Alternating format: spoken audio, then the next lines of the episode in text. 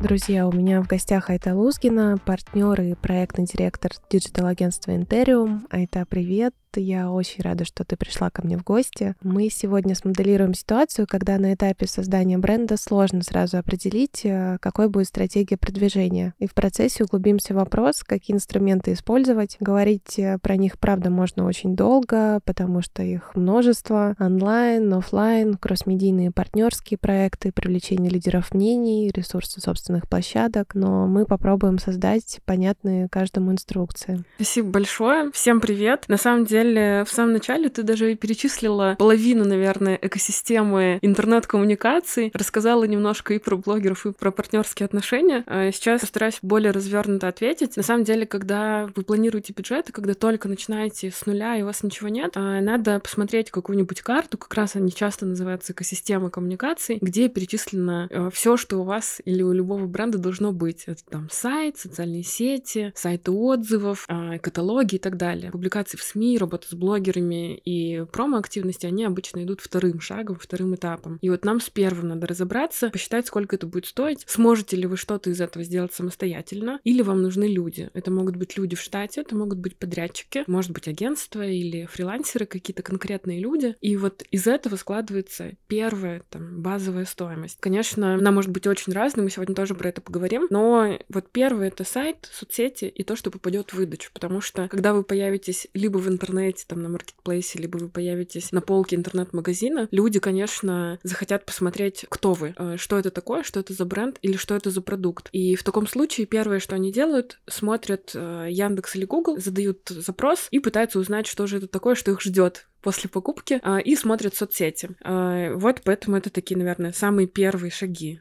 Если чуть перефразировать, им надо определить целевую аудиторию, важные точки контакта с ней и подумать, как этот контакт достичь, используя инструменты коммуникаций. Да, конечно. И нам, э, естественно, нужно понимать, для чего нам вообще эта коммуникация. То есть мы что хотим? Продать, рассказать о себе, поменять мнение или, может быть, его сформировать. Понятно, что на старте, если у нас новый продукт, конечно, нужно формировать знания, что это вообще такое, что этот бренд существует, что это за продукты, как они работают, кому они нужны, кому они подходят, а кому не нужны. А, и мотивация под покупку тоже может быть разной, особенно если это новый бренд. Это покупка для себя или это покупка в подарок. То есть вот это все нужно обязательно учитывать в тех каналах, которые мы будем использовать. И тут, конечно, хочется поговорить о разнице между пиаром и маркетингом, потому что пиар у нас как раз помогает рассказать про продукт, управлять его репутацией, сформировать о нем знания, мнение, какое-то впечатление, а маркетинг уже призван э, заставить, скажем так, побудить пользователей совершить покупку. Спасибо, абсолютно с тобой согласна. Э, давай, наверное, углубляться в детали. Предлагаю рассмотреть три основных варианта, кто может отвечать за коммуникацию бренда. Агентство, сотрудники в штате и фрилансеры. Пожалуй, начнем с агентства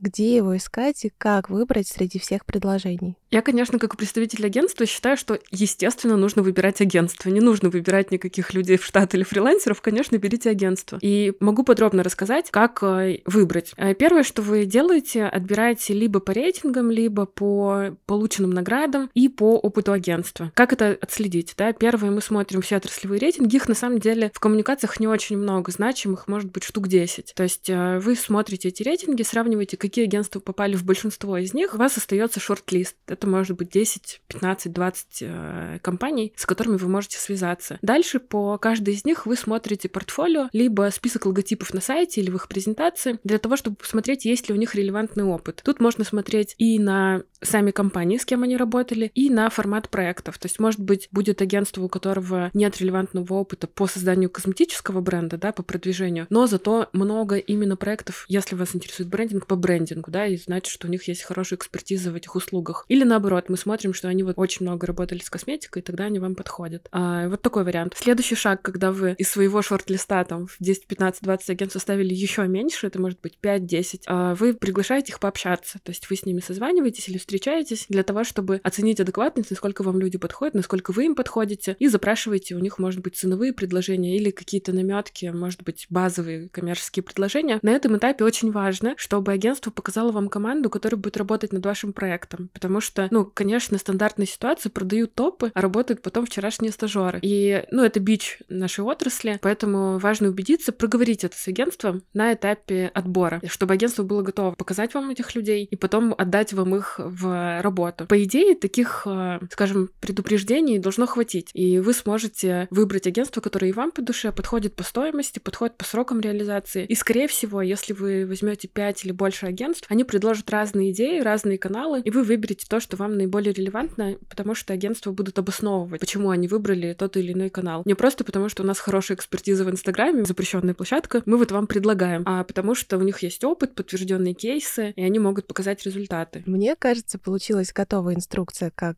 э, выбрать агентство. Тут еще хочу затронуть тему бюджета. Это правда или миф, что сотрудничество с агентством обойдется бренду значительно дороже, чем привлечение фрилансеров? Может ли итоговая цена быть сопоставимой? Э, наверное, не может. Скорее всего, действительно цена агентства будет значительно выше, чем цена фрилансера или даже цена сотрудника, которого можно нанять в штат. А в чем разница между этими подходами? Когда мы говорим про людей, которых мы нанимаем в штат, есть смысл их нанимать на сразу несколько разных задач, но они должны друг другу соответствовать. То есть у вас может, например, один человек писать тексты на сайт и в соцсети, и он же может заполнять карточки товаров. Но этот же человек, скорее всего, не сможет работать с блогерами, потому что э, вряд ли один человек и хорошо пишет, разбирается в специфике, сможет отсматривать отчетность по блогерам и так далее, статистику там. Он вряд ли сможет настраивать рекламу и так далее. Также и наоборот. То есть один дизайнер э, может заниматься и версткой материалов для вашего сайта, для маркетплейсов, для социальных сетей. И, возможно, если у этого дизайнера есть похожий бэкграунд, он может заниматься, например, предпечатной подготовкой макетов для упаковки листовок и так далее. Да, это возможно. Сможет ли этот же дизайнер делать стикеры для телеги? Ну, не факт, да, то есть это, скорее всего, будут разные люди. Поэтому зависит от задач. Если, например, у вас много SKU, и вам нужна вот такая типовая работа, то, конечно, с ней лучше справятся люди на постоянке в штате. Они будут э, дешевле стоить, чем нанимать агентство, и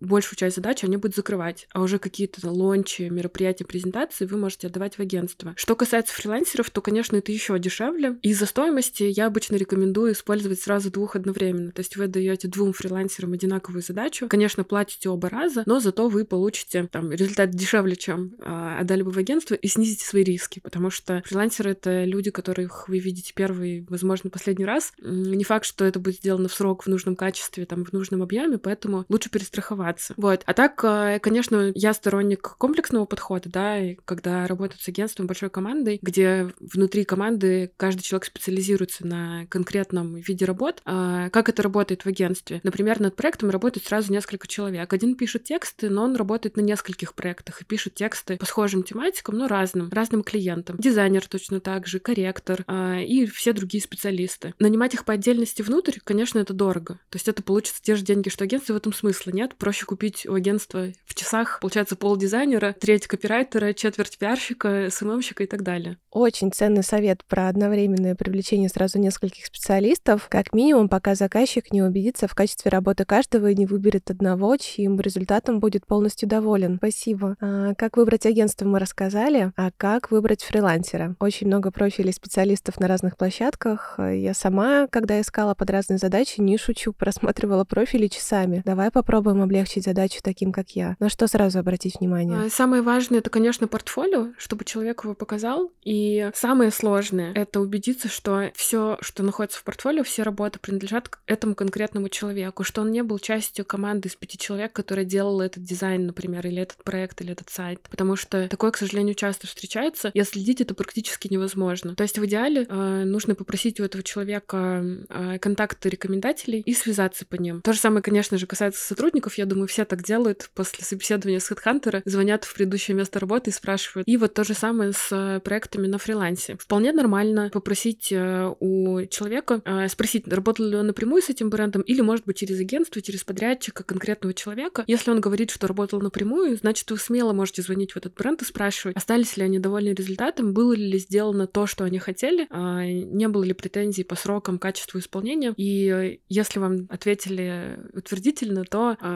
спокойно начинать работать с этим человеком. И важно, что действительно очень многие фрилансеры, э, к сожалению, может быть, из-за недостатка опыта или неуверенности в своих силах или проектах, используют как референсы чужие работы, складывают себе в портфолио или общие работы, да, командные. Это можно отсечь на том этапе, когда вы просите контакты. Если человек не хочет их давать, это уже должно вызвать подозрения. Спасибо за такие подробные критерии выбора. Давай перейдем к тому, что всегда особенно волнует собственников и менеджмент компаний. Сколько стоит запустить бренд с агентством? Точную сумму, конечно, назвать невозможно. Для каждой компании она будет своя и зависит это от большого количества водных. А, но давай дадим общее представление, из чего складывается цена. Да, конечно, разброс огромный. Могу сориентировать так, что не для того, чтобы запустить бренд, но заставить план да, работы и подготовить все базовые материалы, это может стоить там, от 200 тысяч рублей. Это базовый брендинг, это может быть создание очень маленького лендинга, регистрация аккаунтов в соцсетях, их брендирование и, собственно, создание плана, контент-плана, медиаплана там, на ближайший месяц с дальнейшими шагами. Часть из них потребует дополнительного бюджета, часть, возможно, нет. Тут еще очень много зависит от того, как стартует бренд, что это за бренд и какие люди им занимаются. А вот есть э, прекрасные основатели брендов, которые самостоятельно готовы тратить э, время на написание текстов, на подготовку э, контента для социальных сетей, описание бренда и так далее. Не все могут готовы это делать. Если вы готовы, то круто, вы сэкономите там значительную часть денег, потому что, ну, мы должны понимать, что вот на примере придумывания названия. В агентствах есть услуга нейминг. Например, у нас в агентстве она стоит от 35 тысяч рублей. Это не очень большие деньги. На фрилансе вы можете найти название, создание названий от 10 тысяч рублей. Обычно неймер хоть на фрилансе, хоть в агентстве э, сделает вам несколько штук. Там это может быть 5, 10, 12, 15, в зависимости от сроков бренда и как вы договоритесь, да, и стоимости. То есть, э, если вам хочется посмотреть больше вариантов, надо за них просто доплатить, и вы получите их больше. Стандартно это там 10-12 названий. А есть э, агентства, которые выставляют дороже, ну, то есть это вот э, такие стоимости. А, получается, что на этом примере, используя фрилансера, вы можете сэкономить в три раза. А, тут э, важно обратить внимание по всем услугам, не только по неймингу, а, на то, какой у вас будет возможный договор с фрилансером и с агентством. Обычно агентство, поскольку это юрлицо, несет больше ответственности и страхует риски. То есть, э, если, например, агентство даст вам название, которое на самом деле зарегистрировано, но в открытых базах не числится, скорее всего, в договоре будет прописано, что они вам заменят название, то есть придумают новое взамен. В случае с фрилансером вам нужно либо очень четко приписать это в договоре, но, скорее всего, у него будет меньше возможностей по поиску, отсмотру и так далее, и, скорее всего, просто придется за новые названия доплатить. А в этом разница в подходах. То же самое касается и брендинга. Конечно, у нас законодательство э, развивается и пошло нам навстречу. И сейчас есть самозанятые которые тоже несут ответственность и могут получать официальные деньги и заключают договоры и так далее. Вот, но тут для собственника вопрос а, — это страхование рисков. То есть нужно очень внимательно за этим следить. Спасибо. Я думаю, у наших слушателей есть понимание стоимости работы агентств. А вот работа фрилансеров, какую сумму может обойтись компания? А, очень по-разному. Например, какой-то простой лендинг можно собрать на фрилансе там за 20 тысяч рублей. Понятно, что в агентстве такой стоимости не будет. В агентстве он будет стоить это может быть 60-70, а, он будет, наверное, даже сопоставимого качества. То есть более шаблонное решение, наверное, будет у фрилансера, потому что он один человек вряд ли может там э, обратиться туда-сюда к одному дизайнеру, к другому. В агентстве немножко иначе это выглядит. Но конечный результат, то есть, э, да, нужно ответить себе на вопрос, зачем мы это делаем. Э, я бы сказала так, что если, например, у вас уже все есть, и вы хотите, например, под мероприятие или под акцию сделать отдельный лендинг, есть смысл сделать это у фрилансера. У агентства это есть смысл делать, если у вас агентством и так есть большой контракт, и там там прописано, что они там за какие-то не очень большие деньги делают вам дополнительные услуги. А, потому что вот в данном случае разницы большой не будет. Если мы говорим про все другие услуги, то, конечно, там, начиная от брендинга, который на фрилансе может стоить, если вы откроете там какой-нибудь сайт для фрилансеров, то можно найти за 5000 рублей. Я, честно говоря, не знаю, как люди могут тратить. Это же не 3 часа времени, да, это не 3 часа работы. Поэтому я боюсь, что там, возможно, что-то стоковое используется и так далее, да, то есть не очень хорошая история. Вот, что касается именно коммуникационных услуг, тут, конечно, конечно, разница будет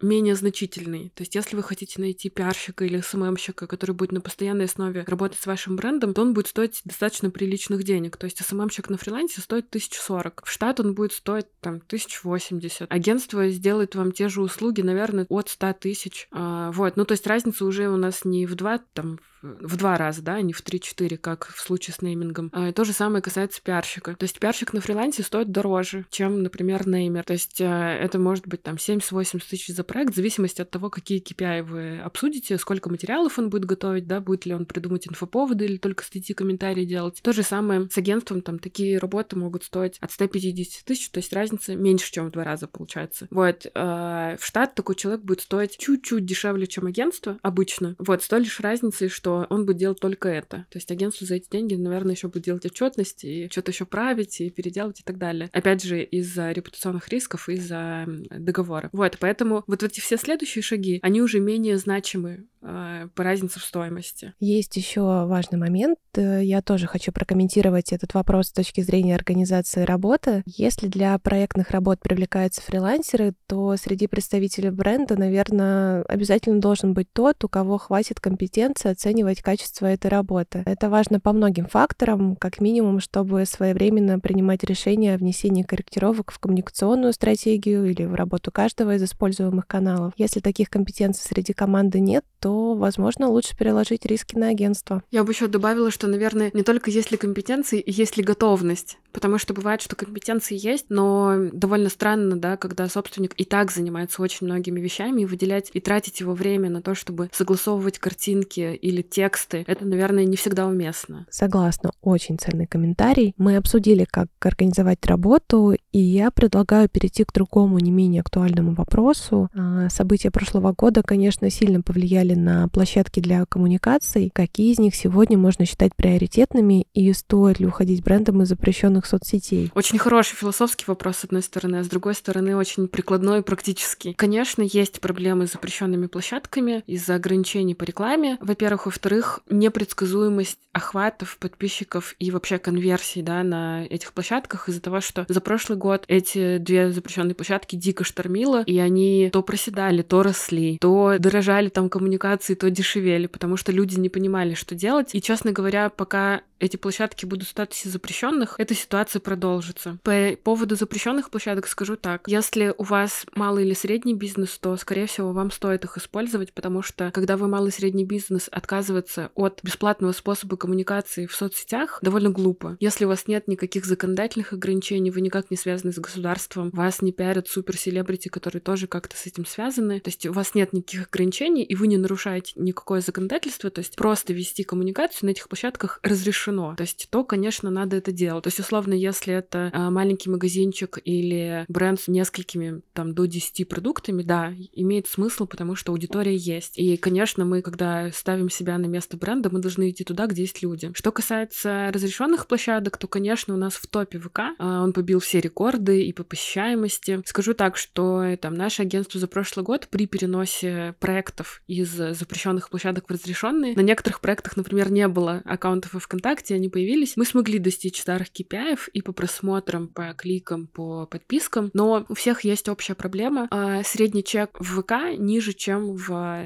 запрещенных площадках. Поэтому если мы говорим про услуги или товары, цена которых может изменяться, например, по акции, не по акции, да, например, две стоимости, то с более низкой стоимостью можно продавать ВК, а с более высокой, а, к сожалению, будет мало продаж. А что касается Телеграма, конечно, туда хлынули все, просто, мне кажется, сейчас у всего и у, у любого бренда, у любого человека есть свой телеграм-канал. Э, это накладывает определенные ограничения, потому что стоимость контакта из этого растет. Э, но люди там есть, работать там надо. Там очень хорошо работают экспертные аккаунты, экспертные блоги. То есть, если вы развиваете свой бренд, то это как раз работа для собственника. Вести там коммуникацию, рассказывать о производстве, о разных этапах запуска, об особенностях продуктов и так далее. И, может быть, давать еще немного отраслевой экспертизы про другие продукты, составы, ингредиенты и так далее, чтобы это было интересно людям, они подписывались. И в Телеграме, если мы говорим про собственные каналы, собственные площадки, не очень важно иметь много подписчиков. Дело же не в этом. Дело в том, что люди, получая ваш контакт, номер телефона или где-то находя QR-код на выставке или на мероприятии, они должны сложить о вас впечатление. То есть Телеграм — это площадка не для прямой продажи, приходи, покупай. Да, конечно, вы можете вешать там ссылки на продукцию и так далее, а вот, конечно, в первую очередь на знания и на доверие. Вот. Еще из новых площадок очень развиваются подкасты. Если посмотреть любой отчет за последние несколько лет, они каждый год растут. Я уверена, что если мы посмотрим через 10 месяцев отчет за 23 год, то количество прослушиваний еще вырастет, появится еще больше площадок. И это круто. Это говорит нам о том, что мы можем теперь с потребителями взаимодействовать еще и в ушах, а не только показывать, рассказывать, показывать видео. Очень классная тенденция, я прям поддерживаю. Вот э, говоря о подкасте и в целом об аудиоформатах, давай вспомним буквально недавнее прошлое. В 2020 году мы все наблюдали быстрый взлет, но очень недолгую популярность Клабхауса. Как ты думаешь, почему, в отличие от него, популярность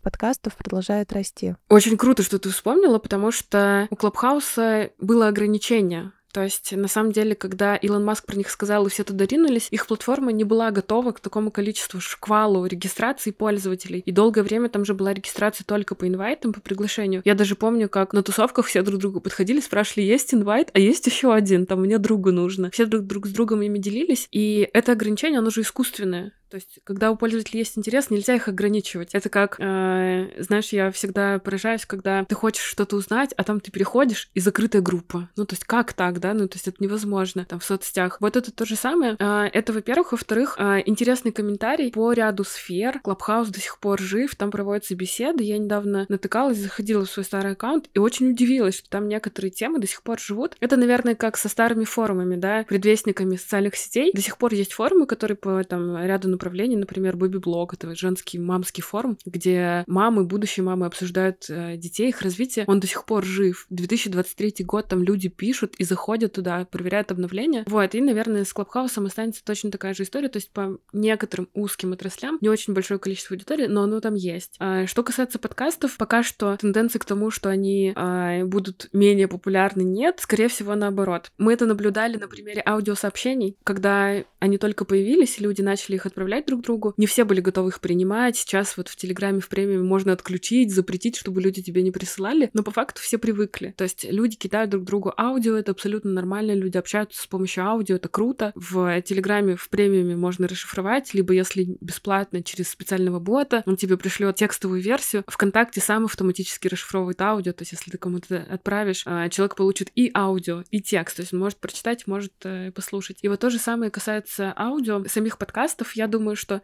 следующий этап в развитии подкастов — это когда платформы будут их автоматически расшифровывать и формировать из них материал. То есть э, сейчас такие подкасты — редкость, когда у них есть, например, как у отдельного проекта сайт, там есть, чтобы там были тексты, да, все расшифровки, картинки, дополнительные ссылки, ну, то есть чтобы это выглядело прям как спецпроект СМИ. Такая, это сейчас редкость, но я думаю, что это завтрашний день. Мне кажется, у меня загорелись глаза на фразе про программу, которая будет расшифровывать подкасты и делать из них материал. А, конечно, дальше с этим текстом все равно надо будет работать человеку, потому что для разных площадок нужен разный объем информации, и не везде уместно публиковать, э, например, лангриды. Их вообще не так много кто читает, хотя, безусловно, и такая аудитория есть. Но как начальный этап это была бы фантастика. А, и, кстати, вообще, кто знает, насколько сейчас будет развиваться, например, искусственный интеллект. И, возможно, я уже не совсем права про необходимость работы человека с этими текстами. А, может, компьютеры наших дней уже и сейчас можно обучить тому, чтобы твою отличную идею воплотить в жизнь. А, и сайт они тоже будут создавать сами, определяя, какие тексты адекватны каким площадкам. Тексты искусственный интеллект, кстати, уже пишет. И это событие нашего времени. Еще хочу поговорить с тобой про партнерские проекты, которые сейчас тоже становятся особенно популярными. Как бренду повысить узнаваемость через коллаборации и как выбрать бренд для таких совместных проектов. Расскажешь?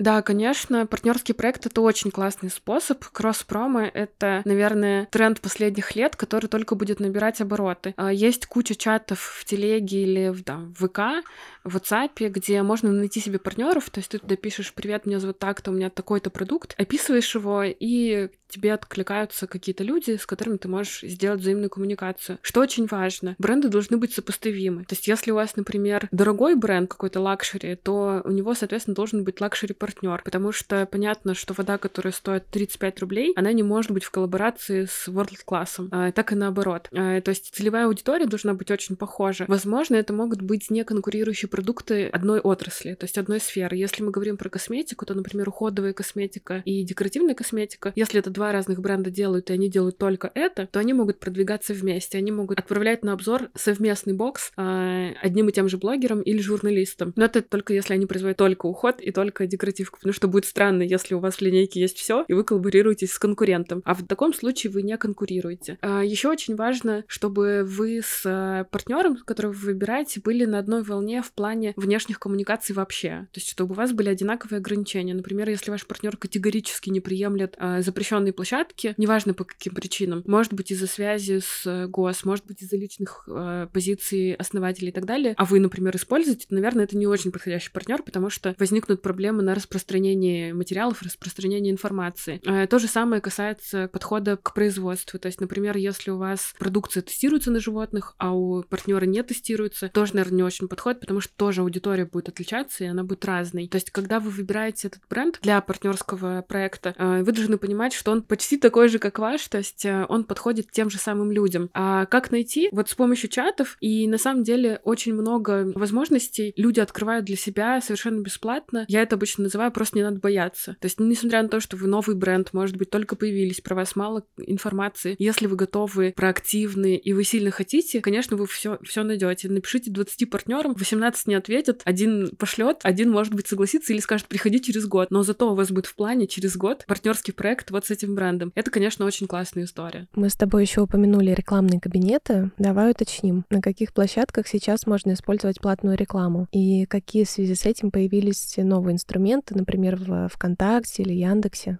Хочу еще напомнить об Одноклассниках. Это моя любимая площадка. Кстати, достаточно платежеспособной аудитории. Да, действительно, сейчас э, ограниченное количество инструментов э, рекламных. Если мы говорим про ВК, то там есть таргетированная реклама, есть реклама в сообществах, есть реклама в блогах. Их просто не очень много. То есть э, блогеры традиционно на других площадках обитают. В ВКонтакте у них могут быть сообщества или аккаунты, с которыми тоже можно делать какую-то коммуникацию, коллаборацию. Также через ВКонтакте неплохо продвигать телеграм-каналы через их таргетинг. То есть вы от своего сообщества рекламируйте свой телеграм-канал. В Телеграме, соответственно, есть Телеграм Ads, это большая дорогая реклама, которая практически никому не доступна, очень мало кейсов, там она очень дорогая. Вторая история — это реклама в чужих каналах, это коллаборации, взаимные упоминания и так далее. Также есть э, вот реклама через Таргет ВКонтакте, и осенью прошлого года, в 2022 году, появилась реклама специально для телеграм-каналов в Яндексе. То есть, э, чтобы Яндекс на свою аудиторию в поиске, в почте, в партнерской сети показывал рекламу именно вашего нашего канала. Она очень хорошо, кстати, работает, не очень дорогая. То есть там, по-моему, минимальный бюджет пополнения кабинета 10 тысяч рублей. То есть если вы хотите протестировать, можете сами это сделать, попробовать. Понравится хорошо,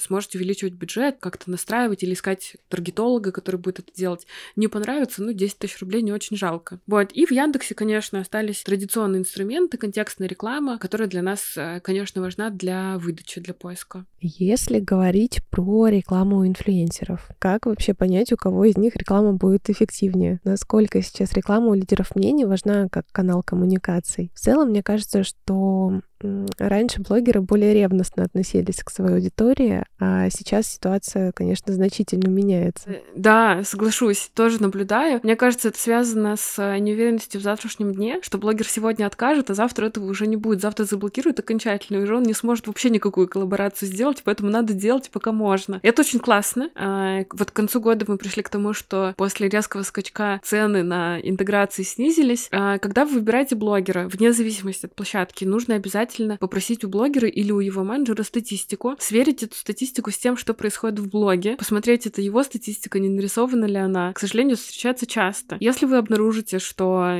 статистика выглядит странно, она не соответствует тому, что вы видите в блоге, то смело пишите, просите скидку. То есть это не значит, что блогер плохой, может, у него не все накручено, и какая-то часть аудитории у него есть, и ему все равно нужны деньги, вы можете поторговаться. Это очень хорошая история. А, второе, если мы говорим, например, про блогеров в телеге или тематические или развлекательные развлекательные каналы в Телеграме. Скажу так, я не видела ни одного канала, у которого больше 10 тысяч подписчиков и не накручено никого. Естественно, в любом канале, который более-менее представляет интерес для рекламодателей, если вы посмотрите статистику прироста аудитории, там будут странные скачки, которые непонятно откуда появились. Конечно, если вы поговорите об этом с автором канала, он скажет, что это конкуренты наливали. Такое бывает, но это просто редкость. Конечно, не каждому автору канала наливали конкуренты. Это только узких сфер касается, где там 4 канала на отрасль, и вот они между собой конкурируют, в том числе ярым, поэтому наливают друг другу. Вот. А так, при отборе блогера нужно обратить внимание на его контент, то есть насколько он подходит вам, насколько блогер мог с другими брендами раскрыть именно суть продукта, потому что коммуникация типа «А «вот мне прислали, спасибо большое», она бренду ничего не дает. В этом нет смысла. Это может работать только на больших брендах. То есть если это FMCG, международный бренд, огромный бюджет, продукт давно существует, и ему важны в том числе упоминания. Тогда да. Но если вы хотите продаж, то тут надо понимать, что это разная коммуникация. Мы тут возвращаемся вернемся к вопросу разницы между маркетингом и пиаром, но она действительно есть даже в блогерской коммуникации. То есть он будет рассказывать особенности продукта, чтобы его продать своей аудитории, да, и даст им ссылку или покажет, где купить. Или он просто скажет, что вот есть такой продукт, я его купил в магазине, все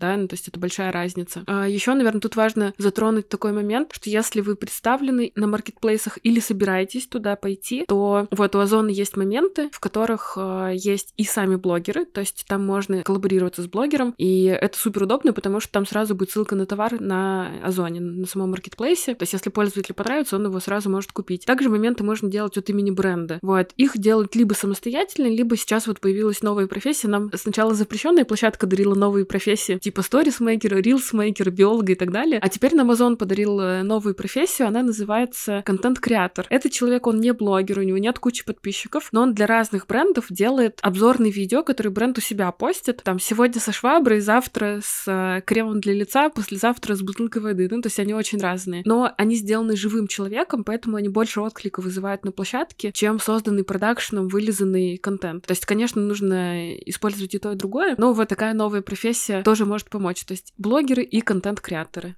Мне всегда любопытны цифры. Как измерить результаты размещения рекламы у блогеров? А, какие можно использовать для этого инструменты? Ну, например, вшить э, ссылку с UTM или разместить промокод. Вот как понять, что бюджет был потрачен не зря? Ведь, э, ну, например, по бартеру а, публикации бывают редко. Кстати, вот тут я хочу сказать, что бартер — это, конечно, не совсем синоним слова «бесплатно», а на самом деле это как минимум сумма себестоимости товаров и еще упущенная выгода от того, что а, эти товары не были проданы. Про бартер, наверное, еще добавлю, что еще доставка, часы менеджеры, то есть там на самом деле для бренда это получается ни разу не бесплатно. То есть это кажется, что бесплатно, но там экономия может быть 2-5 тысяч рублей, она вообще незначима. То есть проще заплатить блогеру деньги, он сам купит этот товар, никуда его не надо отправлять, ждать и так далее. Это будет гораздо проще. Что касается цифр, любимый вопрос. Конечно, первое, что можно сделать, это поставить UTM-метки на ссылку и дать блогеру уникальную ссылку, которая только от него чтобы отслеживать переходы и продажи. Второй способ — это промокод. Промокод, который будет с названием блога.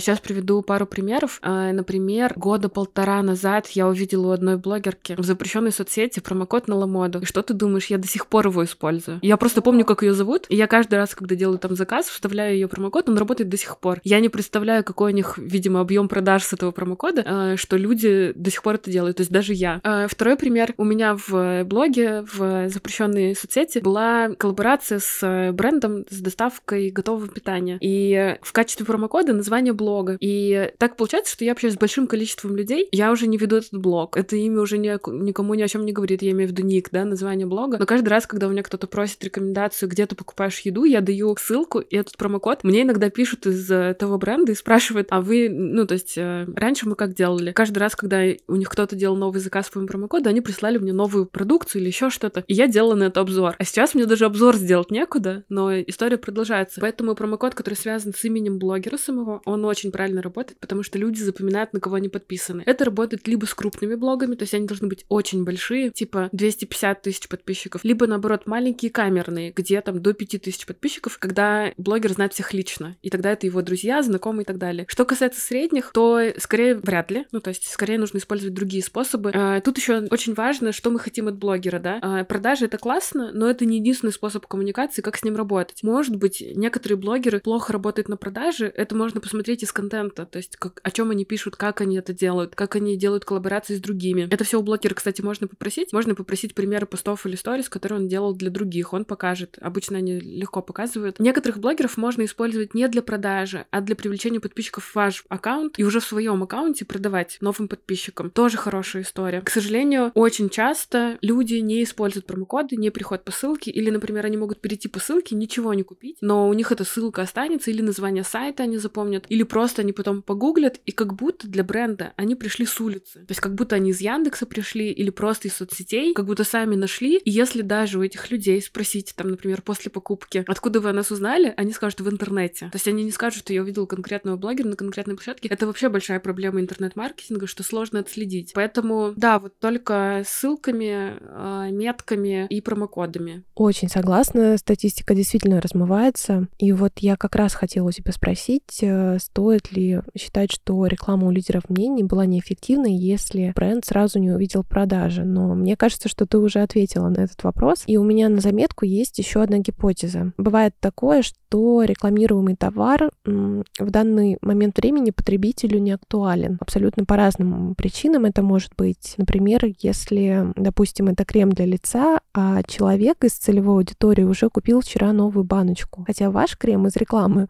он запомнил и решил, что в следующий раз купит именно его. Но потом в статистике это будет отследить очень сложно, потому что а, происходит такой разрыв по времени. Есть еще продукты с длительным сроком принятия решения. К косметике это, наверное, правда мало относится, но бывают такие продукты, покупки которых потребители думают год. И в статистике чаще всего такие покупки тоже не совсем верно отображаются. Я к тому, что не стоит сразу думать о том, что интеграция была неэффективной. Случается, правда, по-разному. Это действительно так. А, вспомнила еще один пример. Мы как-то работали с а, заведениями, гастрозаведениями. Их было два, это небольшая сеть. И там была такая история, что одно из направлений работы состояло в привлечении блогеров а, среднего размера по бартеру, чтобы они приходили за еду. То есть с них просили пост или сторис, отметку гео, где они находятся, и отметку аккаунта. Таким образом и продвигался аккаунт, то есть росло количество подписчиков, охваты росли, люди переходили смотреть, даже если не подписывались. И каждому блогеру давали промокод для подписчиков. То есть назови э, название блога, и ты получишь там либо скидку, либо там подарок или еще что-то. И очень сложно было отследить, но через там два с половиной месяца работы была полная посадка. То есть оно сработало, хотя не все называли промокод. Кто-то может забыть название или там вообще про это не вспомнить. По поводу промокодов я забыла, знаешь, что сказать, что, возможно, блогеру можно давать не только промокод на скидку, можно давать промокод на подарок. Это тоже хорошо работает. То есть, например, если вы назовете или введете промокод, то получите, например, travel size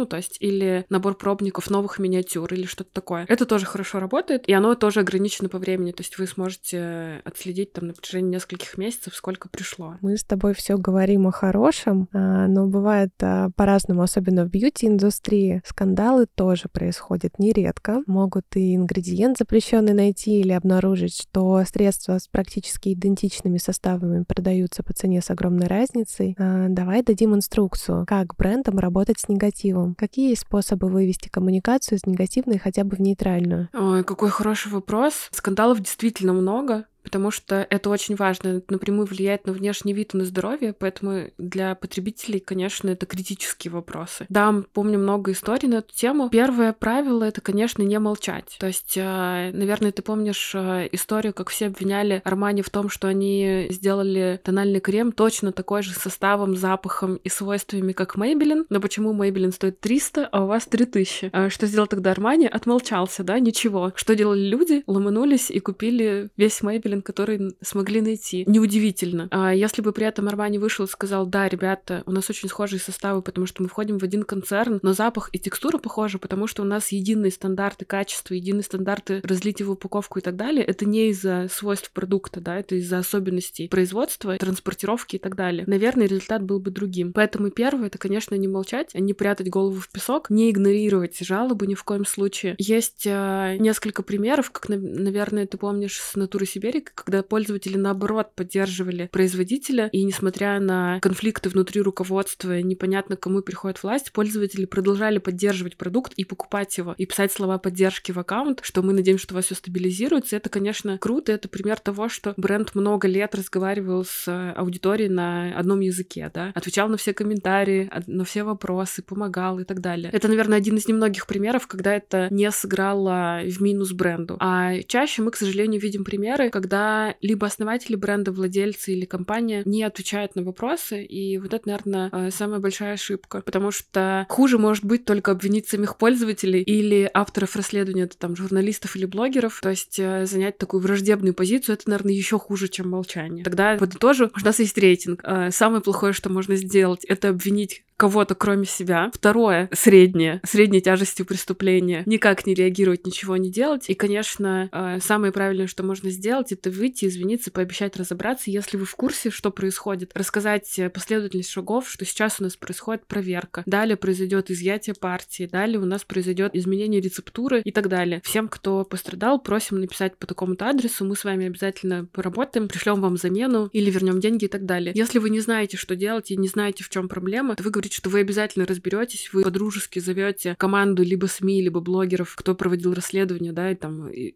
уточнил факты, какие-то, может быть, несостыковки между составом и фактом, э, приглашайте их на встречу, вместе едете в лабораторию и обещаете во всем разобраться и исправить. И э, если вы будете, сейчас это называется новая искренность, будете честны со своей аудиторией, то у нее не будет выбора, кроме как перейти как минимум в уважительные отношения, может быть, негативные, но уважительные. А это уже нет оскорблением, забастовкам и так далее. Спасибо за подробный ответ на действительно сложный вопрос. Я считаю, что в таких ситуациях, когда эмоциональная вовлеченность очень высока, очень важно иметь хорошую теоретическую базу. Это позволяет э, управлять ситуацией, выходить из нее, ну, если не с плюсами, то хотя бы с наименьшими потерями. Еще бывают такие ситуации, когда бренд, ну, всем хорош, а ни в каких скандалах замешан не был, производство по самым высоким стандартам, все максимально этично, но вот э, вопрос коммуникационной стратегии продолжает оставаться самым непростым. Как ты думаешь, какие категории товаров продвигать сложнее всего? А, мне кажется, что очень сложно продвигать э, товары, назначение которых пользователю не очевидно. Наверное, ты помнишь, э, как на рынке появились сыворотки, то есть сыворотки, эмульсии. Я помню время, когда я пользовалась средством для умывания,